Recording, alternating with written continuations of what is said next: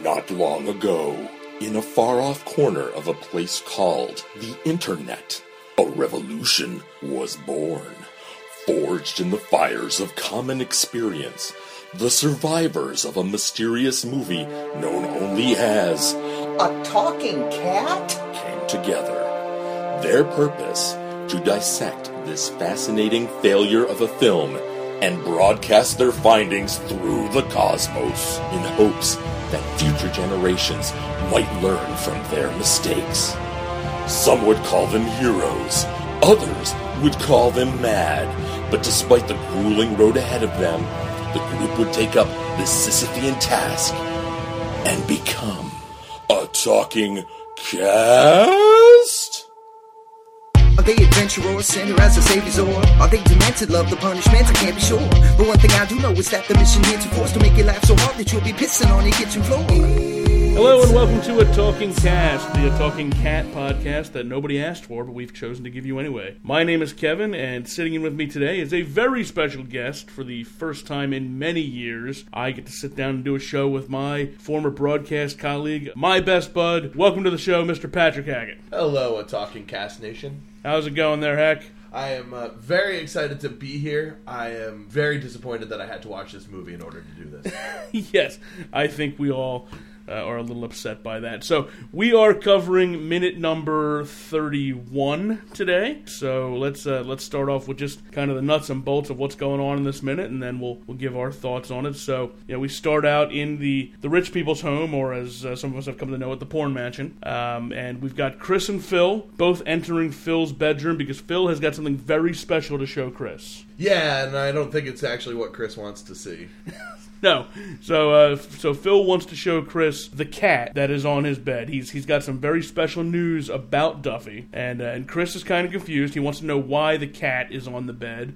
I don't think that's such a, a far fetched thing for an animal to be on the I mean, bed. it's a homeless cat. It- I would be like, why is that strange cat on your bed? Well, no, I agree in that point, but I mean, at this point, I think we've all accepted that this cat is just going to have free roam of the house. I mean, if you remember uh, earlier in the movie, uh, the cat goes missing in the house, and Phil doesn't seem to care. He just lets it wander and have complete run of the home. I mean, No, it's, it's not a miss cat. Well, it's a pretty large porn mansion, so that cat can go wherever he likes. But uh, Chris qu- questions why the cat's on the bed, and Phil's response, you know, it's the most logical response I could come up with. It turns out they were watching old movies together. Yeah, um, well, I don't know how to react to that. And it turns out Duffy, also a huge fan of Humphrey Bogart, much like uh, much like our hero Phil. So Chris now thinks his father might be going insane, uh, which I don't I don't know if that's totally off. No, I don't know if that's totally off, but he's like, I can't go stir crazy after one day. Right, so he's been retired for one day. And it's not like he was forced into retirement. This isn't a guy who, you know, got the golden parachute and, and had a terrible legacy. He's famous as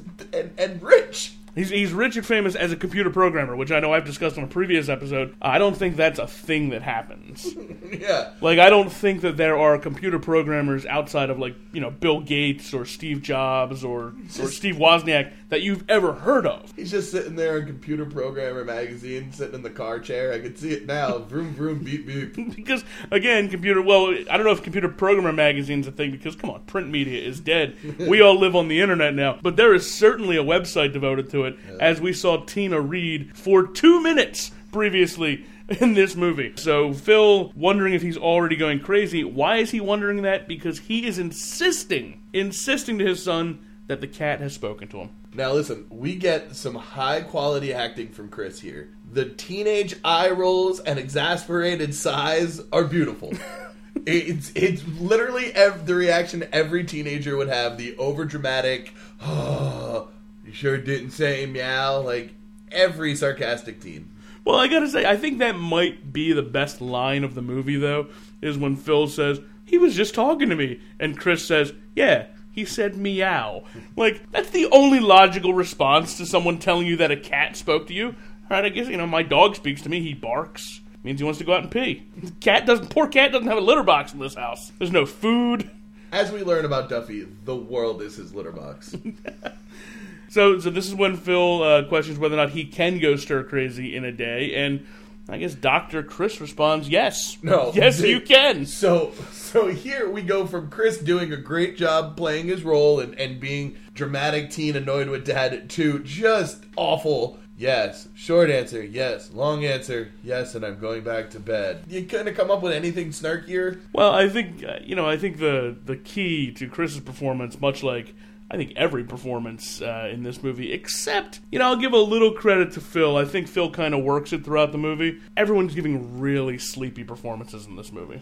Uh, the the brother from the other family actually, I think, does a pretty good job. Who Trent? Trent, yeah, Trent. I think Trent brings his game. Well, Trent's the one guy that I actually care about in this movie. Yeah, seriously. He's a poor, beaten down, put upon soul. Yeah. You know, and he's got the the worst sister on the planet. Yeah. Like again, this is all stuff that we've discussed previously. But uh, poor Trent, who is not in this minute, unfortunately, um, is just world weary and beaten down by life. Uh, Chris. I don't know what Chris's deal is. I don't No, know. I- You know, Chris can't see the writing on the wall that he's got this uh, this you know really attractive young lady who's who's digging into him. And his dad is really trying to spend time with him. Listen, as two guys who don't have the best relationships with our dads, he should be nicer.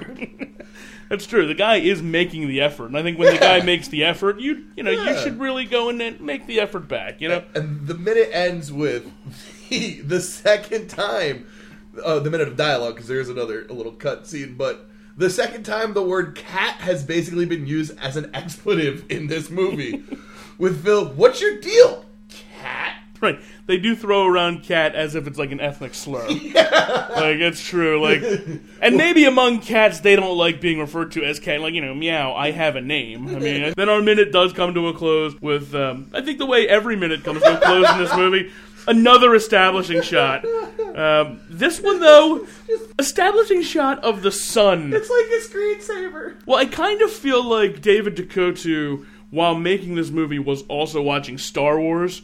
And he's like, man, that scene where Luke is just looking longingly at the two suns of Tatooine. Man, I'd love to have something like that in my movie.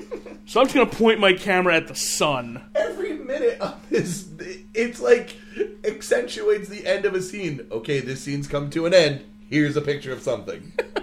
Usually the woods, sometimes the poor people's house. Sometimes the beach. All right, so that ends the minute. That that wraps up the minute. Is is our shot staring into the sun, much like staring into the abyss that is Duffy's mouth. It's like Icarus. We're flying too close to the sun. He's warning us. It's a shame that staring into that sun didn't blind me, and I still had another hour left to watch of this movie. Because I dutifully watched the whole movie, as did you. You said you've watched it more than one occasion. I have now. I think I've seen it three or four times. I'm gonna Yeah. get you some help for PTSD. Um, so you've you've seen the movie just recently. Matter of Just fact, recently, I when I watched when I contacted you and asked you to uh, do the show with me, uh, you had never actually watched the movie. So you just watched the movie this past I've weekend. been dutifully listening to the podcast because it's incredibly entertaining. Sure. But I just watched the movie. Which, by the way, tell your friends, listeners, that if you're enjoying this show and they're like, "Look, I'm not going to watch that movie," they don't have to. No. My co-host is a prime example of you don't have to watch the movie to listen to the show. The podcast is actually doing a better job of the movie than the movie does. I think we do a better job getting the story across. Yeah. There, there no, there's not one to get across. You know? There's a cat. He talks. Things happen. It's kind of a story. Basically, yes. Yes. But the the movie on a whole, um, I mean, the, words ex- escape me for what this movie does. Um, it's odd. It's really odd, and there are some horrifically bad performances, and just really characters that you don't like. Like I don't like anybody. I have sympathy for Phil, especially in this scene. I really have sympathy for Phil, and in the uh, the first minute with the pizza stuff. But there's nobody that's actually like a sympathetic character except for Phil and a little bit of Trent. I mean, you get the sense that Phil, he didn't retire because he hated his job. He retired because he wanted to spend more time with his son, and his son just hates him. His son kind of hates everyone. His son might hate himself. I think that might be the problem. We're really digging. There's a lot of self-loathing there with Chris. I think. I think you're right. You know, I think uh, I think the the final wrap up when this is all over, I think we might have to have a little therapy session with Chris. But all right, so that's going to wrap up our minute. Um, let me just uh, hit the plugs here real quick. Uh, we are now available on SoundCloud. So SoundCloud a talking cast. Um, you can find us on Twitter at a talking cast, on Facebook slash a talking cast, Stitcher Audio if you're a Stitcher Audio subscriber, uh, Stitcher slash podcast slash a talking cast. Uh, we would love for you to rate and review the show there. And you know the most popular place in the world to get your your podcast we're on iTunes, and we would really appreciate your ratings and reviews, positive ones only, please. Um, you know, I only want to see the good. I don't, I don't want to hear about the bad. So uh, go to iTunes. You can subscribe there and get every episode of a Talking Cast dropped right onto your beeping machine. Uh, and then, like I said, make sure to uh, rate and review there. Uh, Hack, uh, you got anything that you'd like to plug? Ah, no, not at all. But it's just been an absolute pleasure to be part of this shared fever dream that is a talking cat and a talking cast. Thanks for having me. Right, well, hey, I'm glad you could come by. Uh, obviously, as always, I will plug uh, my show. It's Not Casablanca. You can find us at itsnotcasablanca.com. Uh, most recent episode getting ready to drop uh, would be American Sniper, and we're going to have our Oscars show dropping shortly after that. So make sure to check that out again at itsnotcasablanca.com. All right, so again, hey, thanks for joining me, bud. Uh, it's been a lot of fun, and uh, I look forward to um, to the next minute of a talking cat because Meow. Meow. Indeed. Good night, everybody. Minute by minute. That's so they'll be diving in to shed some clarity on this hilariously failed attempt. So grab a friend and crack a beer with them and listen in. The talking cast is about to begin. It's a talking That was episode 32 of A Talking Cast. Your host was Kevin Brady, with guest host Patrick Hackett.